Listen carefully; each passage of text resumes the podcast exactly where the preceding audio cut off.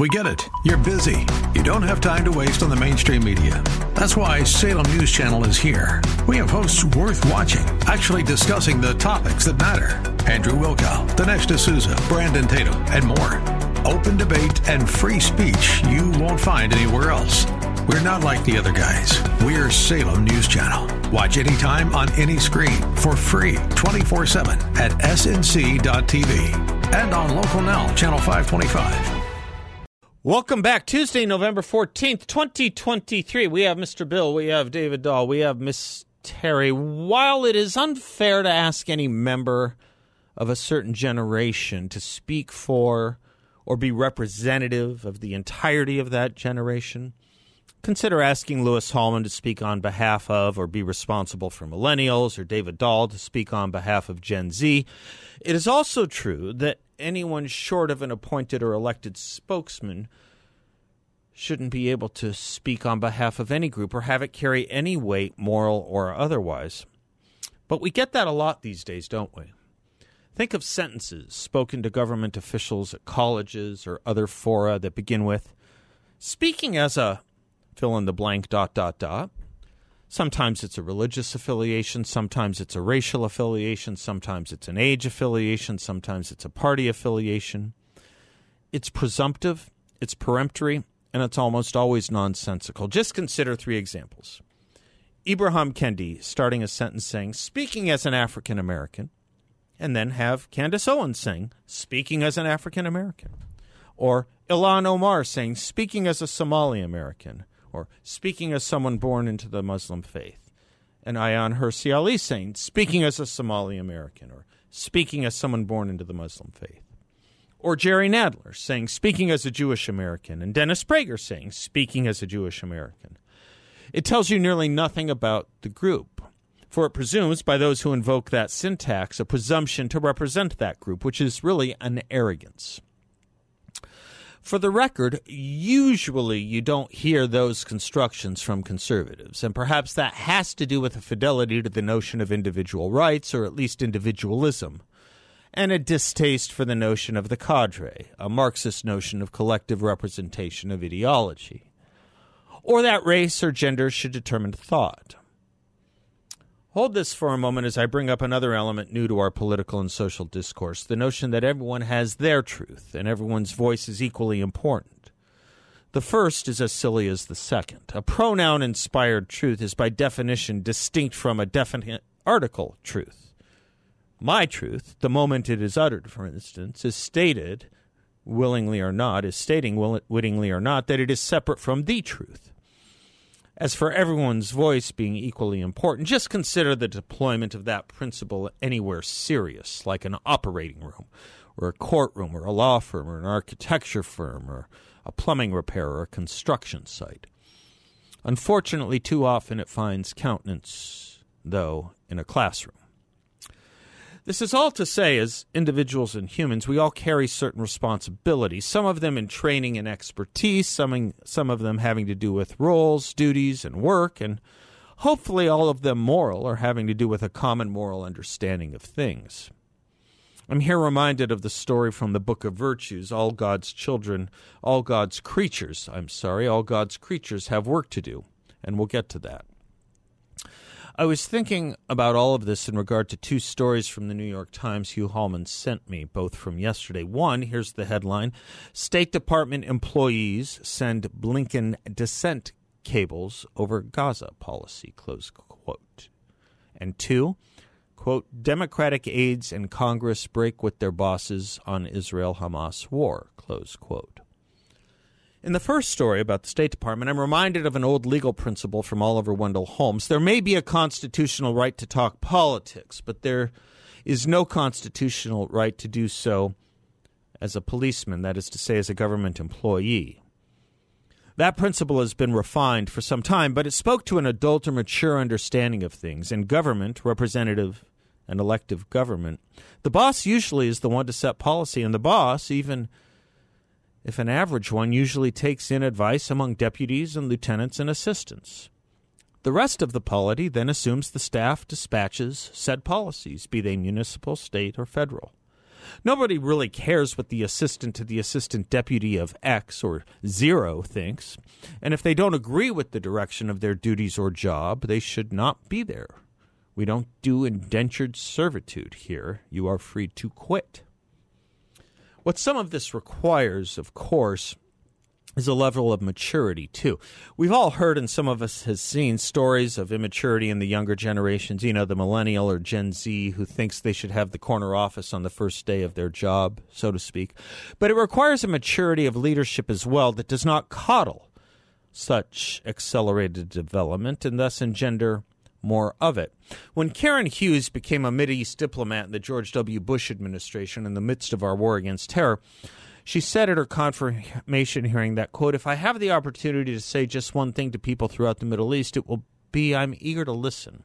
I want to learn more about you and your lives, what you fear, what you dream, what you believe," close quote. Some of us heard in that diplomatic speak what Bernard Lewis called anxious propitiation and responded, well, what would she hear if some radical Muslim would be candid with her?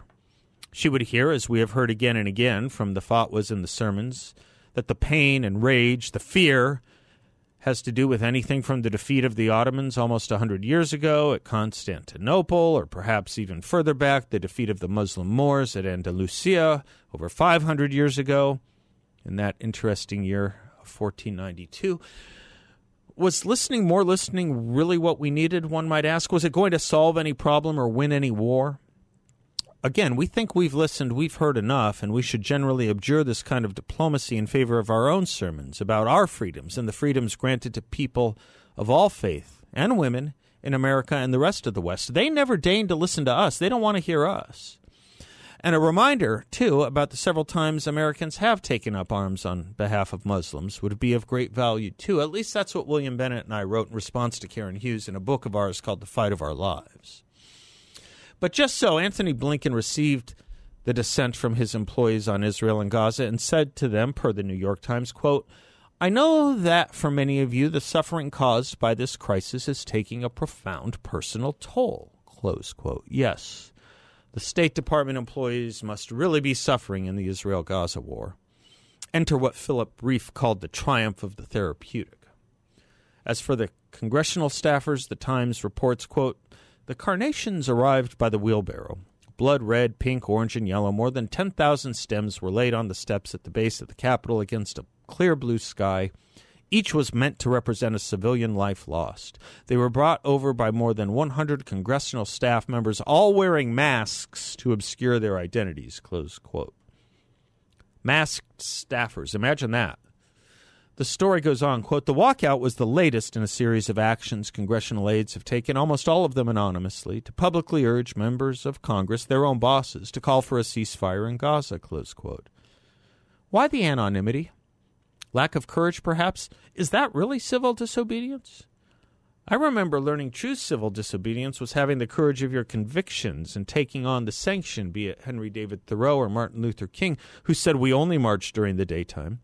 Or for that matter, Daniel Ellsberg. Part of that is courage, of course. The other part is letting us know who you are so we can judge who you are and what your credentials may be. Interesting, the staffers, the Times tells us, are mostly under 35, which should surprise nobody. Roles, duties, and morality, as I mentioned above, seem to be at great discount for this generation whose understanding of history and context is, in too many cases, a self-delivered 5-minute summa cum laude diploma from the University of TikTok or Instagram after having been raised in elementary and secondary schools drenched in Purell and social, if not emotional and political, bubble wrap. They will be taken seriously, though, by the New York Times and by their leaders and bosses because their truth and seriousness is one informed by, as Secretary Blinken put it, their own suffering in this crisis. In this war. I'll tell you what I would like each and every one of them to suffer through. Just one good book on how authority and maturity and roles and policy setting works, because evidently that isn't taught anymore. But more importantly, perhaps just one book, one good history book on World War II. I bet not a one of those staffers could even name the author of such a book. It would teach them a lot, namely what teen and young adults sacrifice and suffering, sometimes for your country and a moral cause, what it really is, what war actually is and means once it's been declared by an enemy. And yes, that there can be and usually is a moral distinction between the parties in those wars. That is, that there often is an enemy, and the word enemy means something, and not just in what they stand for, but also in how they fight. I'm Seth Leibson, 602-508-0960. We'll be right back. Is this where you take your certain revenges out on me, young David? I want to get to the story of... Song at a time. Huh? I want to get to the story of all God's creatures have work to do, but first, this looks like a lot of fun. Let me go to Jake and Gilbert first. Hi, Jake. Good afternoon. Hi, Seth. Good afternoon. Thanks for taking my call. You bet. I wanted to comment about on one of the discussion items you had yesterday about Trump looking good in the polls and a head-to-head against Biden. And you said we can't count him out. Before I make my comment, I want to make clear that if Trump gets the nomination, he has my full support. But there are two factors I think are missing from your analysis. One is that the media has not turned on the crazy at full blast just yet. I think Trump derangement syndrome is hibernating. We see occasional sprinkles of it here and there, just like a bear might occasionally leave its den during the winter. But as soon as Trump shores up the Republican nomination, I think we're going to see the crazy come back with a vengeance. And I'm not sure a character, even as big as Trump's is going to be able to overcome that. And this time around, the media has a lot more material to work with. Secondly, I don't think we can count on Biden being the Democrats' nominee. I can see a future that waits till Trump gets the nomination, Biden gets sacked by the Democrats, and a pretty face who can actually speak like Gavin Newsom steps in. Now, you and I know the baggage that Gavin Newsom has, but I don't think the average American does. I don't think it even matters. I just don't even think that part matters. I mean, he's so skilled. I don't think people vote on the image more than I don't think people are going to vote on the California record, do you? No, I don't. Yeah, no, I don't. And it won't be amplified by the media. Correct. Like Trump's any bad thing that Trump has, that's going to be amplified, not Newsom's California record. Right. I think we're in agreement on all that. I don't disagree with anything you had to say. The only thing I might add to it or think through with you a little bit on the derangement syndrome, as you call it, thing. The full bore that if they've been cruising along at 65 miles per hour, maybe they'll take it to 85 miles per hour or something. The only thing I just wonder is the exhaustion of and with it. I wonder if that's a factor. You know, this is an interesting question as I'm developing it in my head and listening to you. There has been all this, oh my gosh, I don't even know what the right word is. Noise doesn't quite do it justice, but there's been a lot of noise about Trump since at least 2015, for a long time, year in, year out. I mean, they've done their best to turn him into the devil incarnate. We agree on that, and some people even think he is the devil incarnate. And yet there is this funny thing. At a certain point, is there an exhaustion with that? At a certain point, take the worst things said about him and, walk them backward. Well, did he impose a coup and refuse to leave office? No. Did he start foreign wars? No. Was his finger on the nuclear button a dangerous thing? No. Was the economy wrecked? No. At a certain point, I just wonder if I don't know the answer to it. I just wonder if all that, anti-Trump media, can it get more than it already has? I don't know. Is there anyone more out there to be convinced that Trump is not worth voting for? Is, I guess, the real question. And I don't know that there is. I just don't know that there is. It looks like, looking at these polls, it looks like there have been people who were considering voting for Biden again and are now saying, I'm going to go with the guy that made my life better after all. Maybe. I don't know. It's a thought. Hopefully.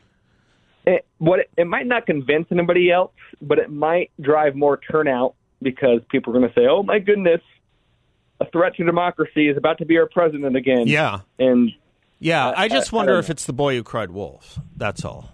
I just wonder. Yeah, that's a good point. Because, well, I mean, I say that hesitatingly because the moral of the story is at the end there really was a wolf. But but maybe Chicken Little is the better analogy. I just wonder if you know, there's an exhaustion factor.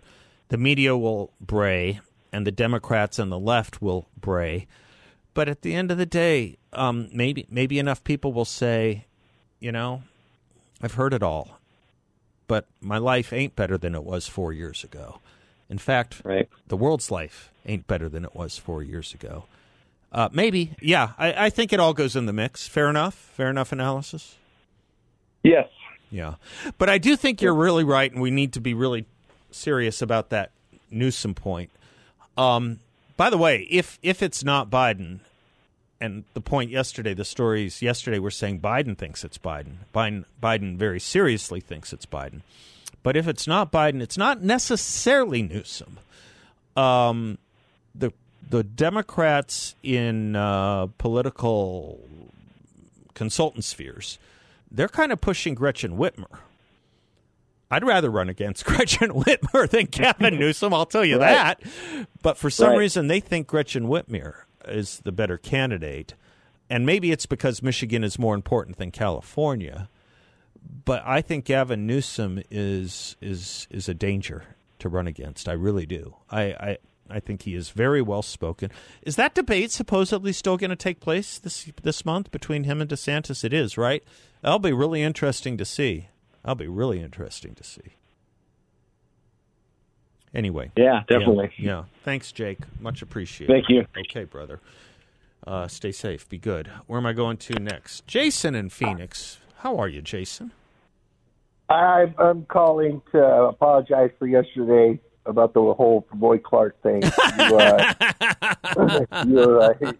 Willie Bog, Oscar's army buddy. Oh, dear goodness.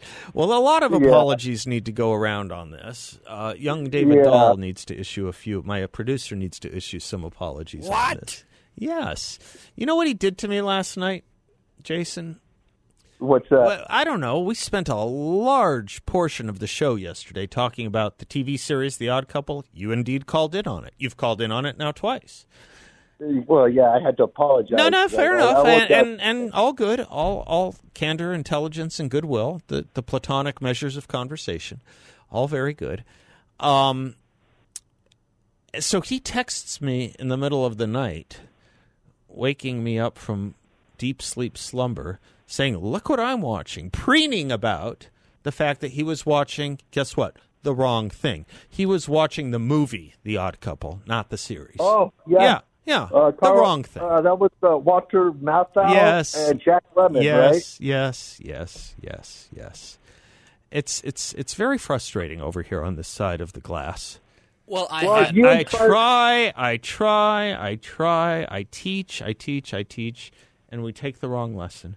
This is the same guy who watched Electric Horseman before Jaws when both became equally available on Netflix. You're never going to let me look at that. Hey, so... I took your advice. I watched The Graduate, and I liked that movie. That was good. I saw the cameo with Mr. Roper from Three's Company and Richard Dreyfuss, so I caught all that. I got a crush on Anne Bancroft. Who didn't? She was a looker back then. I know, but, Mrs. Robinson. That was the weird thing. Mrs. Robinson was so much more pulchritudinous than Elaine Robinson. We'll be right back. Young David is spinning some good tunes here on our Culture and Economy segment. It is great to bring back John Dombrowski. John Dombrowski is the president and founder of Grand Canyon Planning Associates, GrandCanyonPlanning.com, his website. Great way to learn more about Grand Canyon Planning Associates as well as reach out to him. How are you today, sir? Fantastic, Seth. Thank you. You betcha. Big day for the Dow Jones and S&P and NASDAQ. Not so much for the yields, though, right? The treasuries. Treasury yields fall, but there's a reason for that. Yeah. You know, we did see the CPI numbers coming out, consumer right report. And it's interesting because this is something that was, concerning. Obviously, we wanted to see what these numbers were going to look like.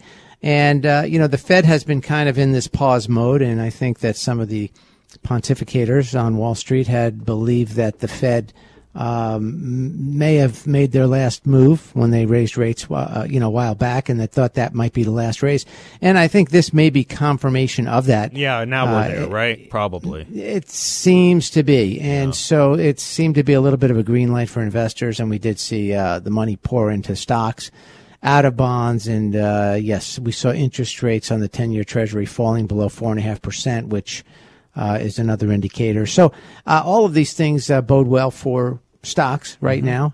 We're going to see if things continue to move this in this direction. But it was a really a very positive day for not just large cap stocks, but we saw the Russell 2000, which are the small cap stocks, up 5% today, which is a big jump for one day for that index. Well, you know, with the inflation going down, maybe things will turn around a little bit. But there is an interesting, our friend Steve Moore sent an interesting note out this morning. Joe Biden was trying to tout Bidenomics earlier in the year. We all remember that. We thought it was odd.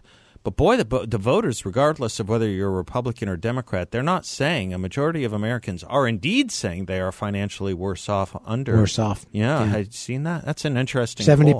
70% of voters thought that, you know, they were worse off in this case. You know, it was interesting because if you think about it, the people who would be worse off would probably be people who are on somewhat of a fixed income, right, Seth? These are the people who you know, they're living on their Social Security or on a moderate type of income, you know, from earnings or wages. Or retirement. And then they're getting by, but it's a struggle, right? And, you know, with the cost of goods going up as they have over the past couple of years, even though we're seeing inflation slow at this time, those elevated prices aren't dropping. It's just that they're not going up as fast, right? So that's what we have to understand. So, but those maybe who are in maybe some higher income areas of the market, they maybe aren't feeling it as much. And so it's interesting. But I would even say in my business, I'm noticing it with our clientele that they believe that they're not, you know, better off than they were. They're not better off than they were 3.5 years ago. Not better off, And the high percentage of my clients would tell me that. Politically, what's interesting is if you're right about that segment of the population that's feeling it the worst, and I believe you, I believe that that's right. It's interesting because that's a high voter population. That's a very likely voter population, right? That is correct. That is correct. And I think that's why we're seeing that that's so elevated. And I don't know what the numbers would be for some of the other past you know, presidents. But this certainly is I'll take a look at this point. At this point, not looking very good. It's not looking very good. The current administration. No. This was another interesting story. Boy, it's true still, isn't it? California charges families twice as much in taxes as Florida.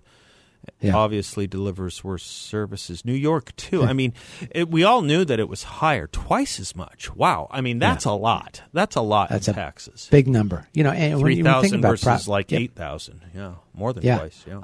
More than twice. And you know, for what? And that's what I think the people are asking. You know, it's interesting how Gavin Newsom had mentioned, yes, we, you know, cleaned up San Francisco because there was, you know, some people coming in. You know, The citizens aren't the dignitaries, the Chinese communists are. He said we're doing it. You know, and they put, it's funny how I saw a little article about how they put these mini walls up, and, you know, I thought walls didn't work. And, you know, it's just kind of interesting. You can't do anything about the homeless. But I wonder what's going to happen. Oh, wait, you can. What's going to happen next week when it's all over.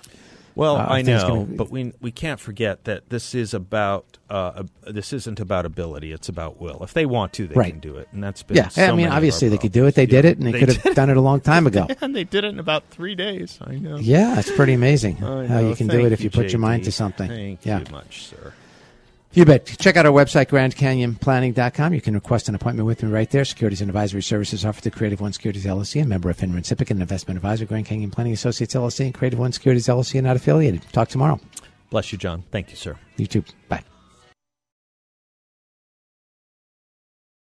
All God's creatures have work to do. You want a little story, young David? Take note. Sure. This is from the Book of Virtues. Two cousins grew up side by side from the day they both entered the world. They learned to crawl and toddle together, and later how to run and swim and play ball and all the other things boys do together. They were constant and devoted friends. But eventually they began to drift apart, as sometimes happens as even good friends move through life. One cousin took to his books, found a certain delight in learning, studied hard, and passed his exams with flying colors. The other cousin decided books weren't such good companions. He skipped school a good bit so he could continue to swim and play ball, ignored his lessons, and ended up failing his exams. As is usually the way of the world, fortune rewarded the first cousin, who ended up becoming an advisor to the king himself. The second cousin soon found himself employed as an oarsman on His Majesty's royal yacht. One day, the king and all his royal advisors embarked on a journey up the river. They sat under a wide canopy in the bow of the boat, where the breeze was best, and they discussed affairs of state as the yacht moved along. The sight of his cousin sitting at ease with royalty irked the oarsman to no end. "Look at that lazy fellow lounging there in the shade while I must break my back in the sun," he thought as he rowed. "What gives him the right to sit up there any more than me? After all, aren't we both God's creatures?" The more he thought about it, the angrier he grew. "Look at those useless louts," he began grumbling to his fellow oarsmen. "They call themselves advisors, but all they do is sit and gab.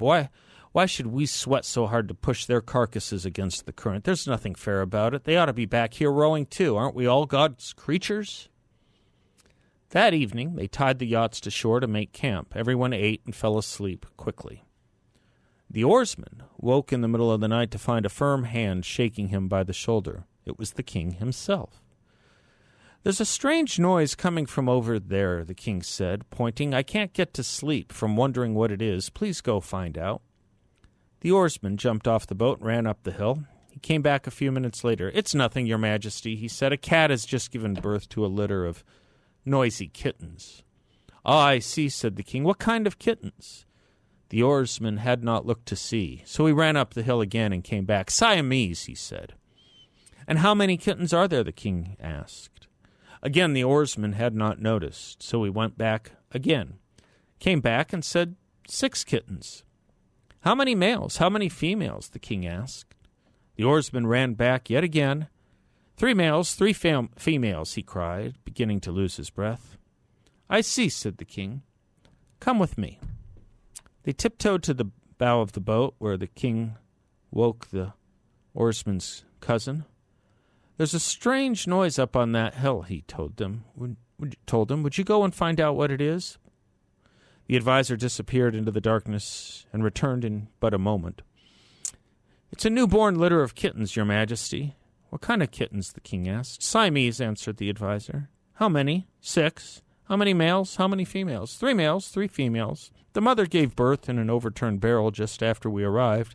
The cats belong to the mayor of the village. He hopes they have not disturbed you and invites you to come take your pick if the court is in need of a royal cat." The king looked at the oarsman. "I overheard your grumbling earlier today," he said. "Yes, it is true we are all God's creatures. But all God's creatures have work to do.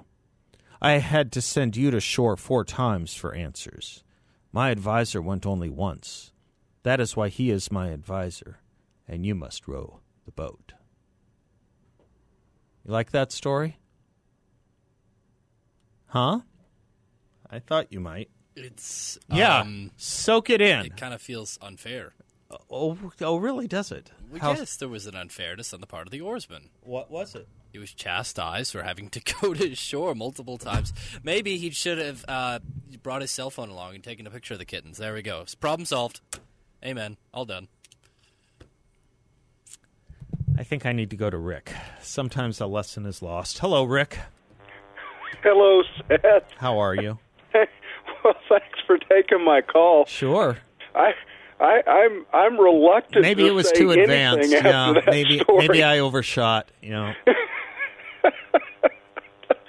Oh, Seth, man, it's good to talk to you. I hope you're having a terrific Tuesday. I certainly am. Thank you. I hope you are too. Well, thank you. The Book of Virtues is just great. Yeah. Everything in it. So I appreciate that. And Seth, I just wanted to say about your monologue, bam, you hit another home run. Oh, thank you. Just terrific. And it inspired a couple of thoughts that I'd like to run by you. But before that, I want to say thanks for giving attention to Roy Clark. Mm-hmm. And what do you think about Roy Clark playing under the double eagle? Well, I'll probably leave that to my oarsman to pull up. If I know it, I'd have to hear it. I can't know it by name. I don't know it by name.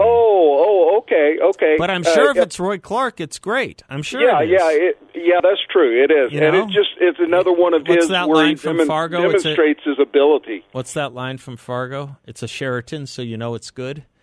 Oh, yeah, something like that. Yeah. Okay. Yeah. So, Seth, your monologue inspired one thought about educational ignorance. Mm-hmm. You may have heard Gorka on his show today earlier played an audio clip of a Hamas supporter who was riding on a sidewalk from the river to the sea, and someone asked her what river, and she didn't know what river it was. There's a lot of that, Yeah. And that reminded me that this has been going on for a very long time. You remember back in the day when Jay Leno used to go out on the streets and even to college campuses, and he would ask questions that anyone should have known, anyone educated in America should have known. Yeah.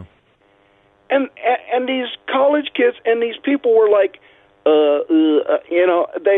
they didn't know. Yeah. They didn't know. They don't know. And then I remembered, didn't you work on the report card on American education back in the 90s or something? Well, I've written a lot about it. I didn't work on it, but I've written a lot on it. Yeah. Well, a nation at risk is what you're probably thinking. Nation at risk. Yeah, no, I wrote a lot about it and talked a lot about it much later. So the warning signs have been going on for a long time, that we are educating an entire population that's not educated. Right. They're just, educated ignorance. And that tied in to a corollary to my unified woke theory. Mm-hmm. Okay, the corollary being this, and you kind of touched on this yesterday or maybe Friday sometime, that the elites will co-opt that unified woke theory for their nefarious purposes, like you were talking about the media and how they will co-opt and take, the side of these quote-unquote victims, but not really for decent purposes, but to promote their own agendas. Of course that's right. With very little understanding, very little comprehension, and usually a really bad instinct, a Marxist instinct. Thank you, Rick. Crisp. I like it. Portions of the show are brought to you by our good friends at YRefi. They are good friends. They're great actors in the community, great civic participants in our community, and they also have a wonderfully secure investment that actually helps people. It's an investment where you can earn up to a 10.25% fixed rate of return, and it's not correlated to the Federal Reserve or the stock market. An investment where you're in control. There are absolutely no fees. You can turn your income on or off, compound it, whatever you like. Total peace of mind. No attack on principle. If you ever need your money back, you'll get your monthly statement with no surprises. It's a secure and collateralized portfolio that may be a better option for you than where you have your money now. Check them out at investyrefi.com. That's invest, the letter Y, then refy.com, or give them a call at 888 YRefi 24. YRefi is local. Their offices are right on Chauncey Lane in North Phoenix. You can visit with them. I've been there many times. When you do, you'll get no sales pitch. You won't be asked to sign a thing. They just like talking about what it is that they do. Again, check them out either in person or online at invest, the letter Y, then refy.com, or at 888 YRefi 24. Mark is in Cape Creek. Hello, Mark. Hi, Seth. Thanks for taking my call today. Listen, we're looking at the you've touched on so many things, but to me it looks like we're looking at the utter failure of the government-run school systems to teach any of us civics and how things work. When does it become time to start looking at Arthur Clarke's notion from Starship Troopers of earning citizenship through service? Or perhaps, I don't know, maybe when you turn 18, you have to take the citizenship exam that naturalized citizens have to take. Yeah, a lot of states are doing that. It's a pretty low bar, even that. You'd be surprised, Mark, how low a bar that is. But there's something about these highly is the wrong word, I suppose, elite educated people who just get it wrong. You know, if you think about, Mark, the previous caller who was saying, you know, they're writing from the river to the sea and they don't know which river or which sea, it would be a little – and I said to him, I said, I know that there is the ignorance. Some of it isn't ignorant. Some of it is. With the ignorant, though, the question arises, but why are you picking the wrong side? It would be as if in 1940 someone said, from sea to shining sea, Germany shall be free, and not knowing, you know, the two seas that we're talking about, three if you want, that take you all the way through Austria and, you know, to the to the Netherlands and so forth. It would be, but why? Okay, so you don't know what seas we're talking about. Adriatic, North, and I guess Baltic, but why would you pick that side? What is the inclination that drives you to the enemy? And that's the thing that concerns me. It's not actual knowledge, it's moral wisdom that's lacking. That's my. If you have more on that, I got to take a break, but you're welcome to weigh in on it. We got to do top of the news. We'll be right back. 602-5080-960.